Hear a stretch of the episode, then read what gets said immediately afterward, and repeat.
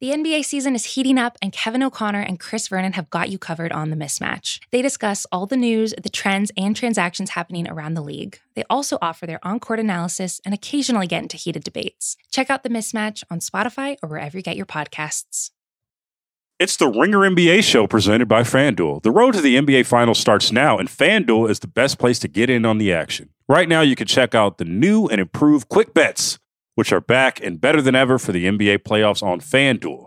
Find out what you're looking for faster and easier with more props right at your fingertips. You can check out live bets like three minute markets and exclusive live bets like quarter player props, player assist combos, and more. So download the app today and bet with FanDuel, official partner of the NBA.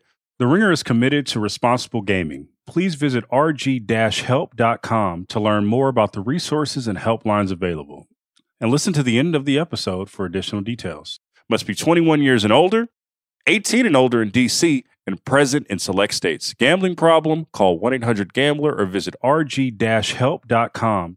This episode is brought to you by Visible Wireless. Want a wireless provider that always brings its A game? Switch to Visible, the wireless company that makes wireless visible.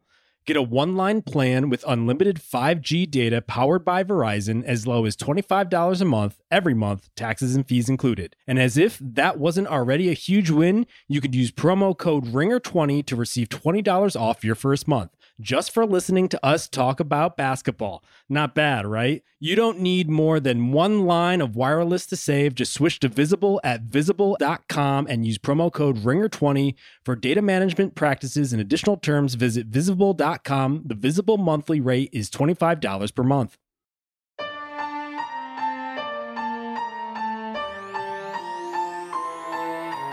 Hello and welcome to the Ringer NBA show. It's the answer. I am Chris Ryan and it has been a depressing week, honestly. Between the Jamal Murray injury, the James Wiseman injury, the Lamarcus Aldridge retirement, Zach LaVine missing time in the health and safety protocols, and just a general cloud of wear and tear kind of hovering over this difficult season.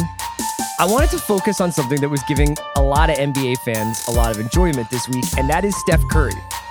Is Steph Curry in this feel bad season the feel good story of the year? Now, for Warriors fans, I'm sure that's not the case. I'm sure this is not working out the way that you would hope. But for people who just like watching incredible feats on the basketball court, like look, just even look from the last week in the last, since the last time we released an answer pod. The Warriors have gone four and one. Steph has scored 198 points last night against Cleveland. He dropped 33, which was his ninth straight 30 point game.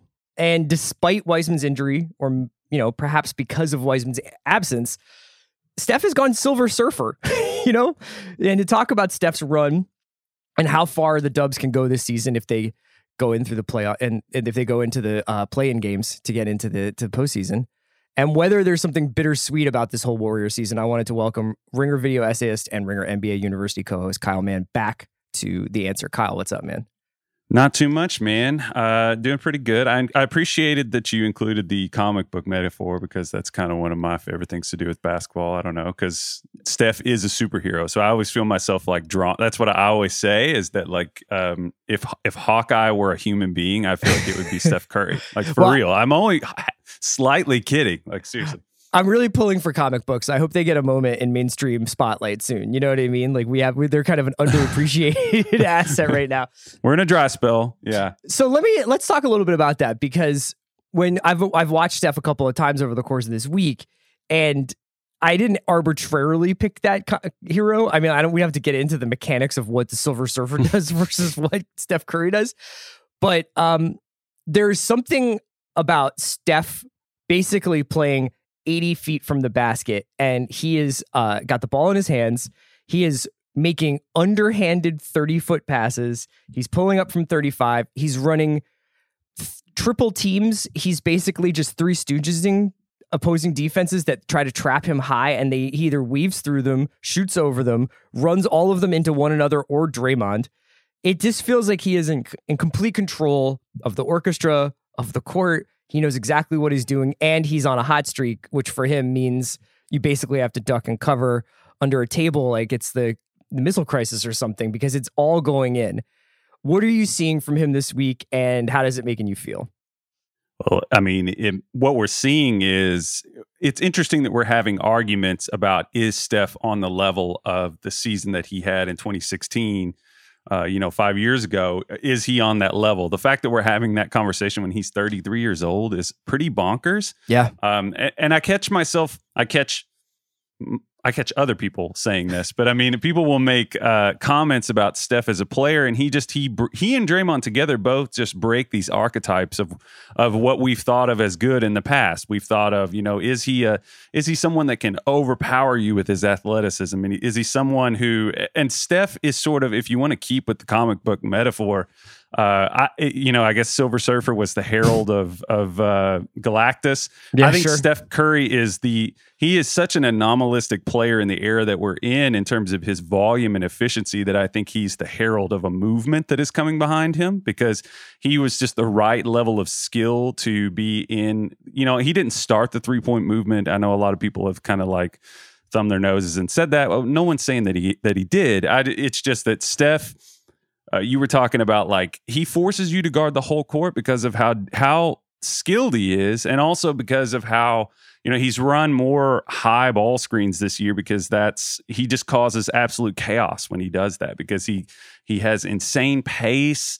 Um, I, I was I put in the document that we were sharing here that you know he's hit like 51% of his threes after seven or more dribbles, which you know, there's not many people that are allowed to shoot that many three. He's shot over a 100 too. So, uh, I mean, yeah, I just I get a lot of joy from watching Stephen Curry play because I think he's the most skilled basketball player ever to live in terms Yeah. of the three, you know, the triple threat.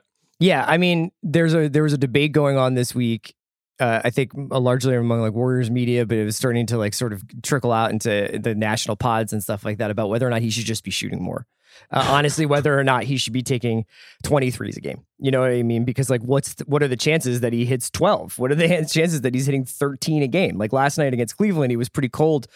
But that was where I kind of wanted to start with last night. It was because like the thing that you saw last night was even though he, I think at one point he was like 0 for 8 from three, everything was still emanating from him. He was getting to the rim. He was he was scoring on layups. He was scoring on drives, and then he was setting up his teammates like Juan Toscano. Anderson had a great game last night, and I think that watching a team that is just entirely him makes you almost want to hit rewind on this Warrior season. Like watching a team that is built entirely around what Steph can do on the basketball court it, it kind of makes you wonder what would happen differently. And I think that this is going to be a season of what ifs for the Warriors. It's going to be a season about what if Clay hadn't gotten hurt. It's going to be a season of asking, what if we hadn't drafted Wiseman? What if we had taken LaMelo Ball? What if we had taken Tyrese Halliburton, et cetera, et cetera? And then I think there's some questions about whether or not they could have been a little bit more active at the break. That being said, I, I don't know that this that this Warriors team really could consistently compete with the Lakers, the Clippers, the Jazz in any kind of seven game series. I think almost weirdly, it's nice to have them have this run at the end of the season and they're going to make the play in tournament possibly like the sporting event of the year if the Mavericks, the Warriors, and the Pelicans are all in the play in tournament in the West. It's going to be like this amazing, like, first weekend of March Madness kind of situation. Yeah, um, if that tournament happens, I mean, I probably am going to watch every second of it. I would just say that you know it has three of the league pass MVPs. I would say, and I, I was kind of I had this in my notes that like I think that the reason that Steph is such I can't think of another player that's like this that like produces more like get to a TV right now per per Yeah. per you know per season. Uh, Steph is just like a moment machine. I he mean, might be, I, it might be like that, and I don't. I think he may be unparalleled in sports. Yeah. Right, I mean, in terms of like, you just, you can't, he just keeps defying your belief over and over and over and over again. And I, I was thinking about like, in terms of like the scores all time, Steph is the first, and the rule changes have done a lot to like cause this to happen. But Steph is like the only player in like that top scores of all time range that doesn't have any back to the basket in his game at all. It's all face up.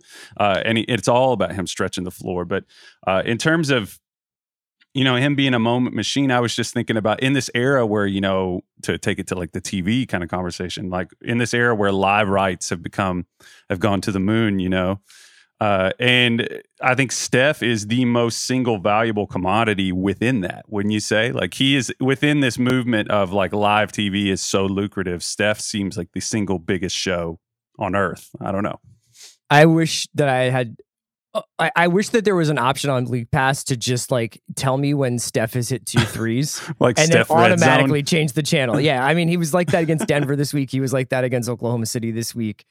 I I actually just you know when you when you think about like what you really want to be watching, especially this time of the year when it gets a little dreary and people are taking nights off and people are getting hurt. It's like, what do you really want to see? You want to see either a close game or you want to see excellence. So, I mean, you can just watch Blazers games and watch them go down 12 and then claw back in the fourth quarter and get into Dame time. Or you can watch Steph and just see, like, does he have not it because he brings it every night, but does he have that extra gear tonight where it just seems like everything, no matter what, whether it's off of one foot, whether it's from 35 feet, whether it's over a six foot nine guy, is draining. And if that's the case, you should just cancel cancel all your plans if you have any and just and just watch him for the rest of the night. I think it might be useful actually for for some of the people listening who are not really immersed in in Warriors like kind of fandom right now, which I you know, and to some extent I'm like obviously riding in the the passenger seat on that. I think it might be worth just kind of setting up the conversation that's been happening around the Warriors this year because I think it's one that will sound familiar to fans of different teams in some ways. So this has been obviously an all-time bad beat season in terms of the Clay injury. Uh, it obviously impacted their draft in a huge way. Um, this went. I think the Warriors went from a team that, you know, if Clay had been healthy coming off that knee injury, what would you have said was their ceiling from this year? For this year, if they had they had Oubre, Clay, Steph, Wiggins, Draymond, and that pick. Um, I mean, it's it's better. I don't know how much better it is. Um, I mean, Clay is. I'm I'm an enormous Clay fan. I think it would have affected him not being there. Really affected the whole balance of the team because you know I, I was making this point that like Steph and Draymond are still good enough together. They're like they're basically like an old married couple on the court. They they really orbit each other tightly. Uh, the Warriors don't force Draymond to play or Steph to play without Draymond. They're kind of like an offensive binary star. And I, I think that like Clay not being there really disrupted what they could run. Um, and, and, that was kind of something that I've noticed in sort of their play style over the past year compared or this year compared to past years.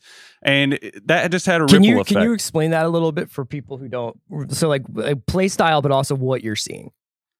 Um, I mean, it's the numbers reflect the eye test with this because when Steve Kerr took over from Mark Jackson in 2014 15, we remember they just kind of, we knew they were close.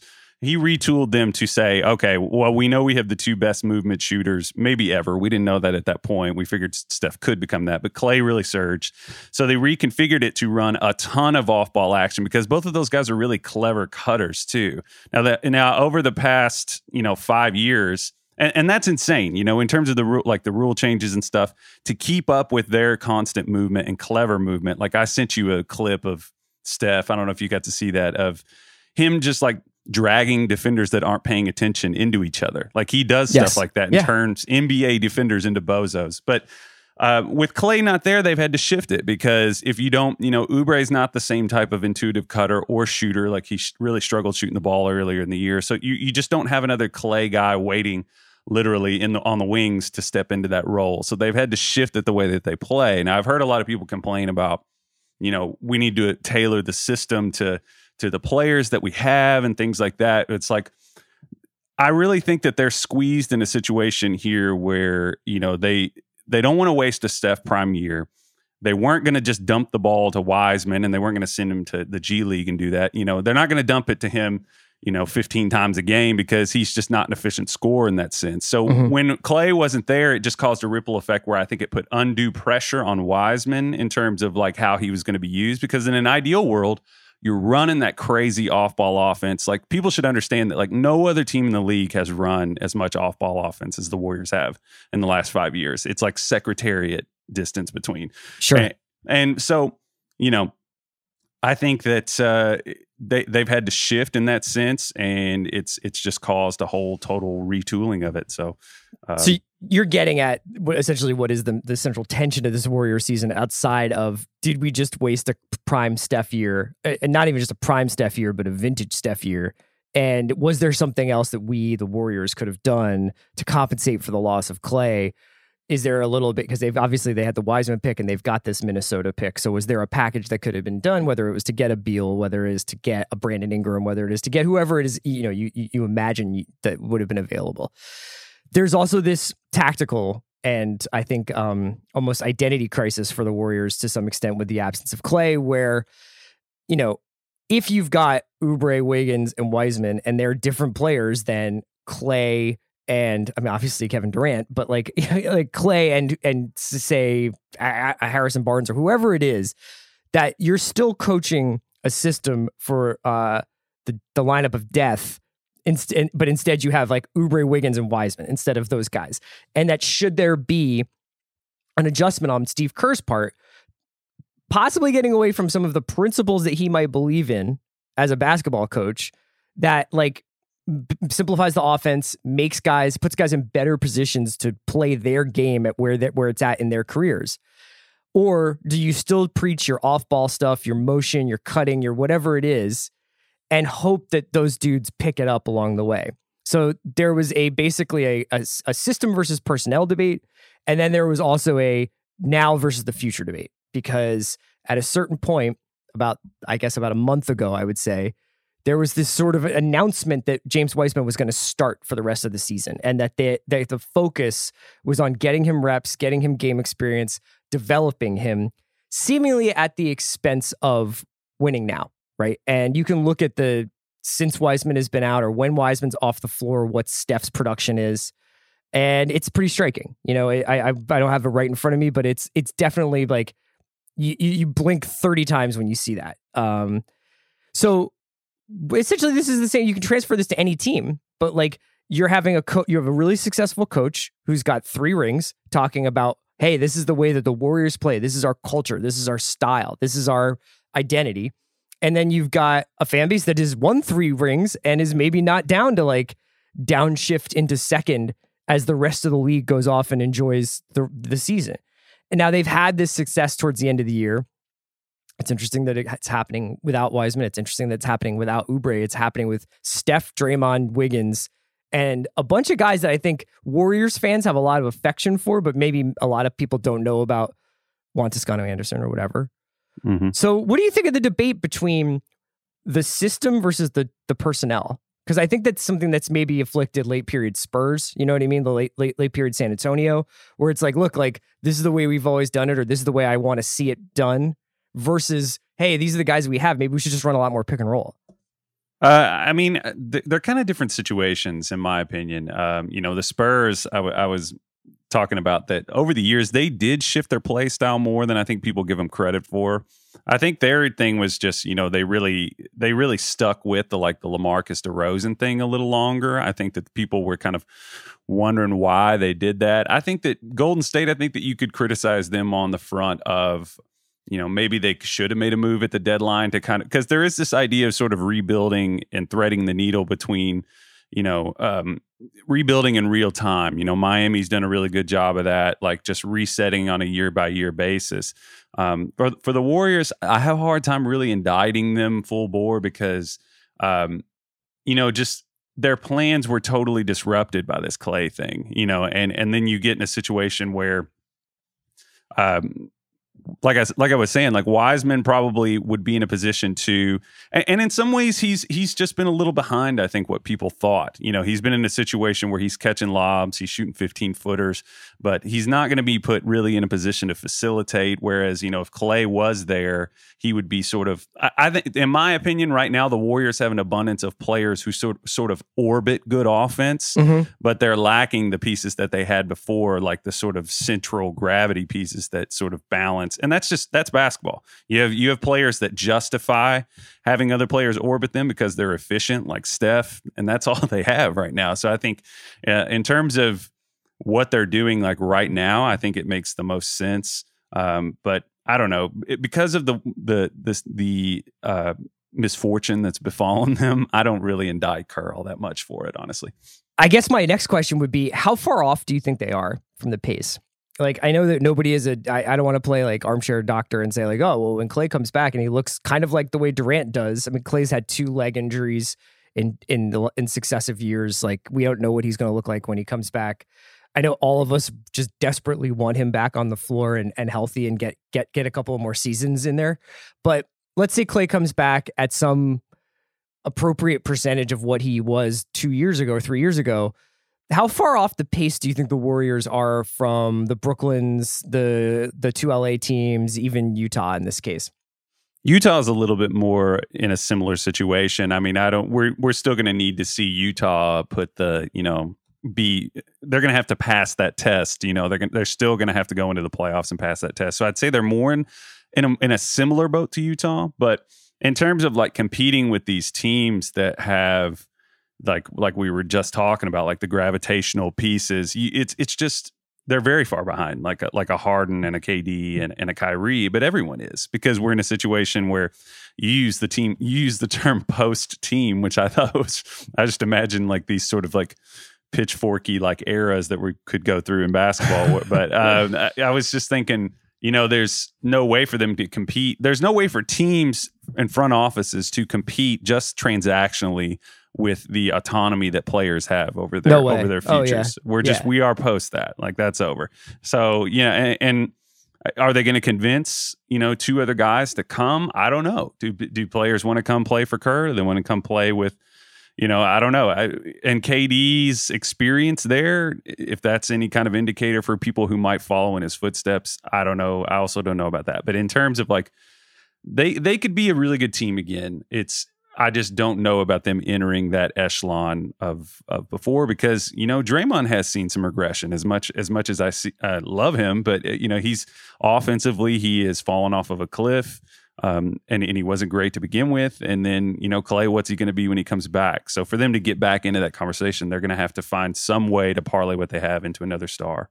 Yeah, they have a very expensive three, and two of those three have question marks. You got Clay's health, and you've got Draymond's athleticism maybe regressing a little bit, or maybe A lot of it. Yeah, a lot of it. so you're still you're still paying the three of them. You know what I mean? So that's your big three, but you really only have a big one, certainly. And so then you next your next two guys, the Warriors might want to go as far into luxury tax as humanly possible, but like you got to find the other two guys who can compensate for the for what you're losing in Clay and Draymond. And I don't know if you can do that. Now, that being said, there are nights when I watch the Warriors and I watch Steph, and I think that doesn't matter. I I think that doesn't matter in two ways. One, just just enjoy that you have this. Just enjoy that you are getting to to see Steph do what he's doing. And two, like on any given night, he could beat anybody in the world by himself. Do you know what I mean? He can shoot shoot them. He can they can score 147 and they can they can just blow anybody else off the floor. And when it starts raining down, teams will break. And no matter how good the team is, like they will break when that is happening. I, like is that the future of the Warriors though? Is the future of the Warriors going to be like this kind of like and please like I'm I'm saying this in a in a way that I don't mean disrespect to either franchise but like Portlandy like where it's like really cool to watch but like let's be honest this is a 5 or a 6 seed.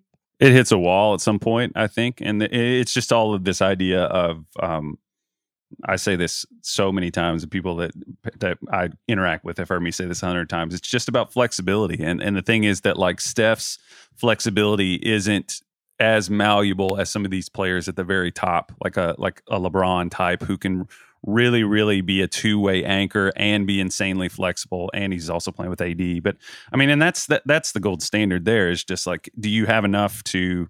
You were talking about the pace uh, it forces them to be in a situation like that because of just super limited flexibility. Now, like Steph has proven, um, I, I've heard a lot of people kind of have this conversation about like Steph being a floor raiser. I do think that he has like really, really put put a lot of uh, uh, credibility in his camp on that front. Like I think that he he can elevate the Warriors in a way that maybe people were skeptical about uh, him in terms of a creator, like how much offense can feed off of him.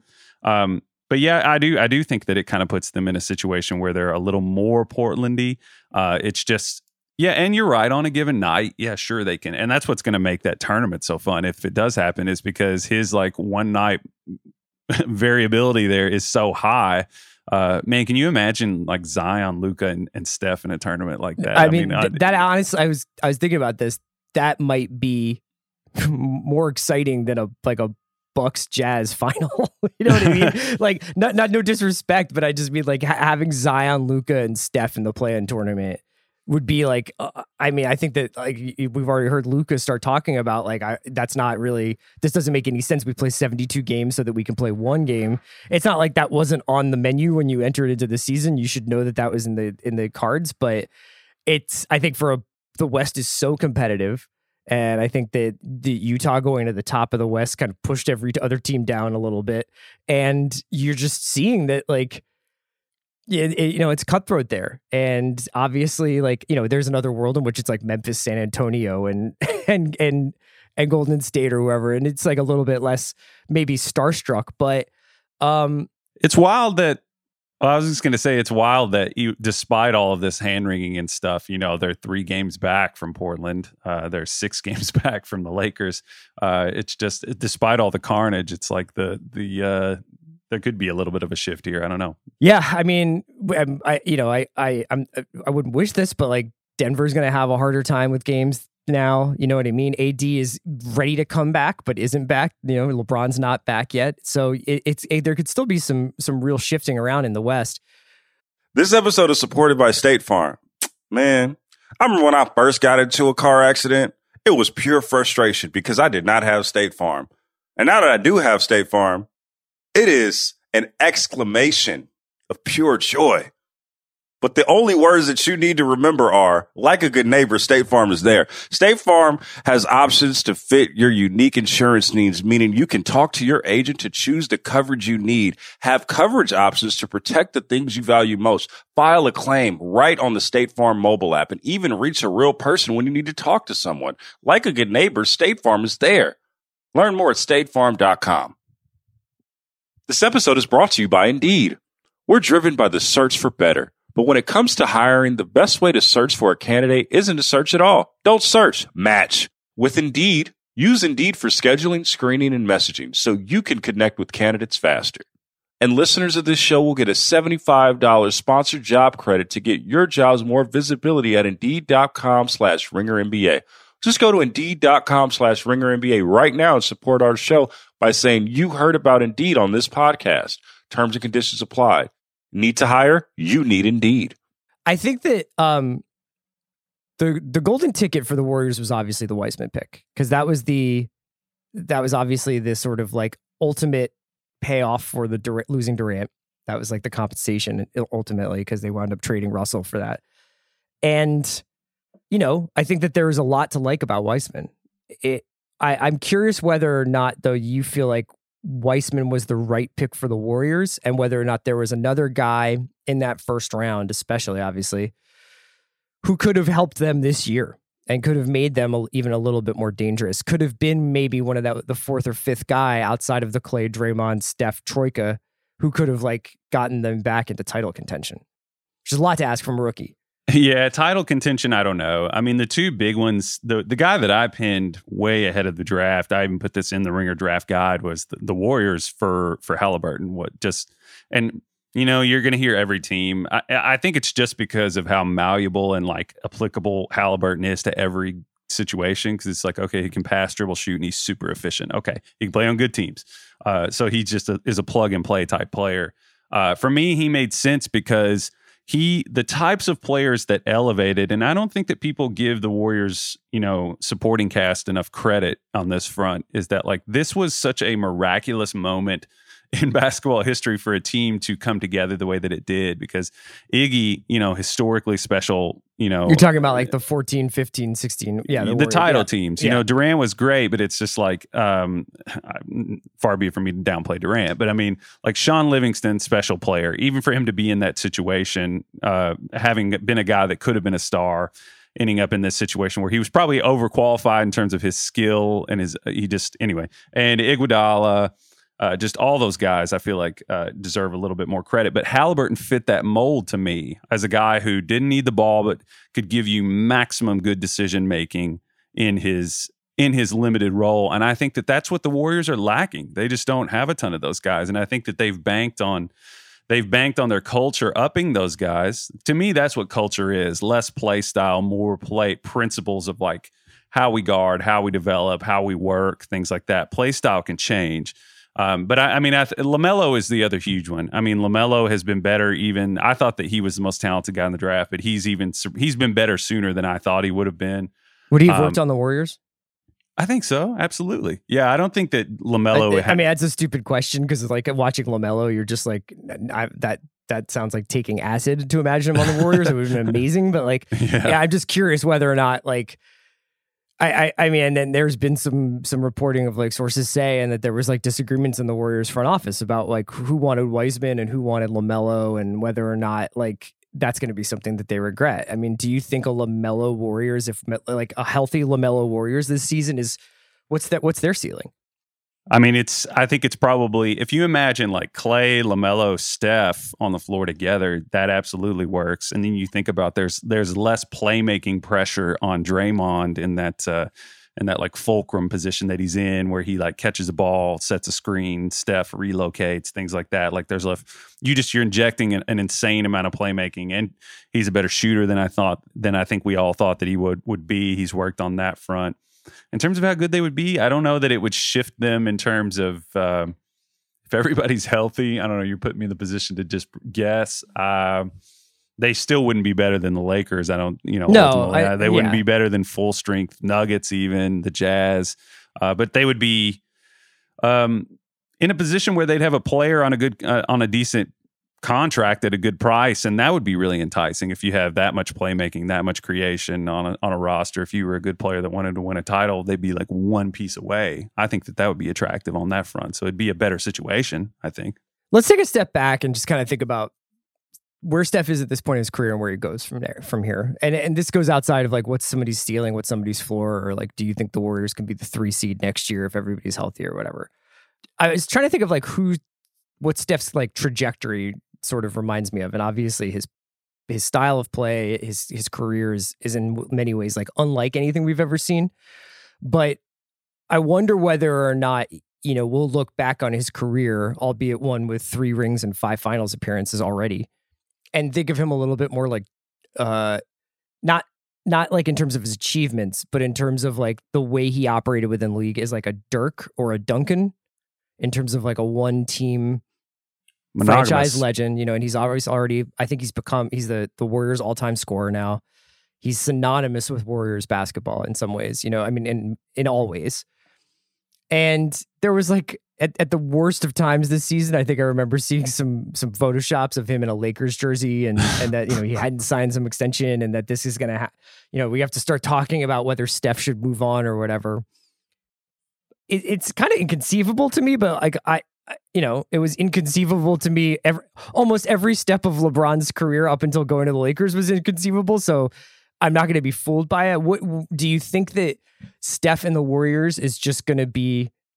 It, it, that's just going to be the way we experience him his entire career is like him being almost as one with the franchise. It seems like it. I mean, everything that I've ever read has just been him talking about over and over again. You know, I don't go back to North Carolina unless I'm seeing family or I'm playing the Hornets, basically.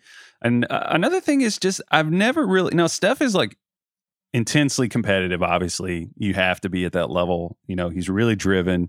Um, but Steph does has never really struck me as having the same kind of unrest in him that like KD and LeBron you know, he's never seemed as burdened by legacy. Maybe it's because he was he came out of nowhere a little bit more. He isn't Mhm. saddled with this like from high school you have to live up to this thing in the same way that in the same way that LeBron was, in the same way that KD was. Um, you know, KD seemed cursed by it at times. Like when you're just listening to him, like he's um, I don't know, but I, I've never gotten that impression from Steph. Um, so I mean, he's I expect him to be an, a monogamous monogamous player with with the, with the Warriors. I think he's he's uh, he's a one team man, and um, understandably, I mean, and he's he just seems more at peace than those guys too because he's won. is another thing. Uh, maybe if he had struggled to win, and maybe yeah, that I would have definitely think that if he was, if he, if they had not won a championship somehow, or if Durant had never come to the Warriors, there's a lot of what ifs involved in this. But if Steph didn't have a ring, but was still playing the way he plays, I think that he would be the number one person being like, we need to get Steph to a team that's going to win. You know what I mean? Like we would, all, there would just be such an active fake trade market for Steph and people basically advocating for Steph to agitate his way out of Golden State. But as it is, like, you know, I mean, he's he's essentially closer to Duncan than he is to Le- LeBron. I think. Yeah, way. and you you mentioned Dirk too. I think that aside from the fact that you know he is sort of a throwback, and he's an NBA legacy. He's a, he's a legacy kid. I mean, his dad was a lifer in the NBA, so I'm. I don't know how much that speaks to his, you know, wisdom and sort of the big board and how to, you know, he's got he's always had, you know, good people around him, I guess, like counseling him on what he should value. How, I'm speculating speculating on all that stuff, but I think that like Steph's legacy as a player goes beyond that i think in the in the sense that like we've had some sort of like emulative like major moments in basketball. Like uh, you know when elgin baylor died i started thinking about that. Like this guy influenced every scoring wing that came after him. And then like magic and mj obviously. And then you get into like dirk was a big like okay you can play this way. Steph is one of those on a short list of players who I was joking about him being the herald for a movement that's coming. I mean, like I, I think that's going to be a big part of what's coming because he's, you know, um, I always say he's he's the reload reload god. Like he basically took relocation shooting to another level. What's possible? So um, I don't know. He, he, seems like a content guy, but um, I don't know. I hope. I personally would like to see him go out. He's got on, it all. A, he contributed. Yeah. He's got rings, and he's also changed the way basketball is played. So I mean, congratulations, you're going to the Hall of Fame. Like you're you're just that's like, done. Yeah, yeah. And to me, it's like I think that the MVP conversation this year has been a little tweaked. Like it's it just seems like it started super early. It seems like it's gone from being like this Embiid LeBron argument to like now like how many like it basically like an appearances argument. Like are you now it seems like Jokic is the like standout favorite, but really only because he hasn't missed any time, I guess. Uh, we disagree on that. I think. I, well, I think you said that I'm last time I was on here. I'm saying that also is from a Philadelphia perspective, but I just think like clearly, you know, in terms of recency, man, like I think you could make an argument for Steph, even though the team isn't that good. yeah, I mean, we like we. I think we said. I, I, always thought it was Jokic or Embiid. The LeBron thing, I was just like, good, just get get out of here with that. I never, I never thought it was. I have a, a, utmost respect for LeBron, but I thought. uh Steph, we just do this thing where we don't want to give it to a team that's middling, or you know, it's sort yeah. of like the thing where people would argue, like, "Oh, actually, Andrei Kirilenko is the MVP." And just be like, mm, "Come on!" but that should but be I, the next episode of the answer: is how Andrei Kirilenko got robbed of a bunch of MVP uh, votes. I an Andrei Kirilenko video is in my future. It's going to happen. It's going to do minimal views, but it's going to happen. I'm, I'm a big truther on his front. But I mean, Steph's Steph's. I was talking about like Steph and Draymond being an offensive binary star. I mean, you go and you look at the top of the league in terms of like 400 minute. I'm holding up my ledger here. I was ju- people thought I was kidding about using an actual ledger for my notes. I am. Uh, in, in the top five of like minimum 400 minute players in the league. Uh, Steph and Draymond are both in the top five. So they're they're two man comp. Steph is plus fifteen point three, which is bonkers. That's up there. Like Embiid and LeBron are up there, and then Draymond is thirteen point five. So it's the only thing that works and is dependable. Their relationship on court. So I hope we get to keep watching it for years to come. Honestly, I hope they don't break those guys up. Uh, Kyle, thanks so much for joining me today. Uh, I think that we figured out that we both love Steph Curry, and that's the important thing. Uh, stay tuned to the Ringer NBA show all week. We've got a bunch of great stuff, real ones, group chat. Um, Ringer NBA University, I believe, is next week. It is. Uh, and then we've also got the answer next week. You can also tune into the mismatch twice a week, and Bill and Russillo are doing their thing. Plus, New York, New York, you're gonna get some Knicks talk from JJ. Uh, thanks so much for listening. We'll catch you next week.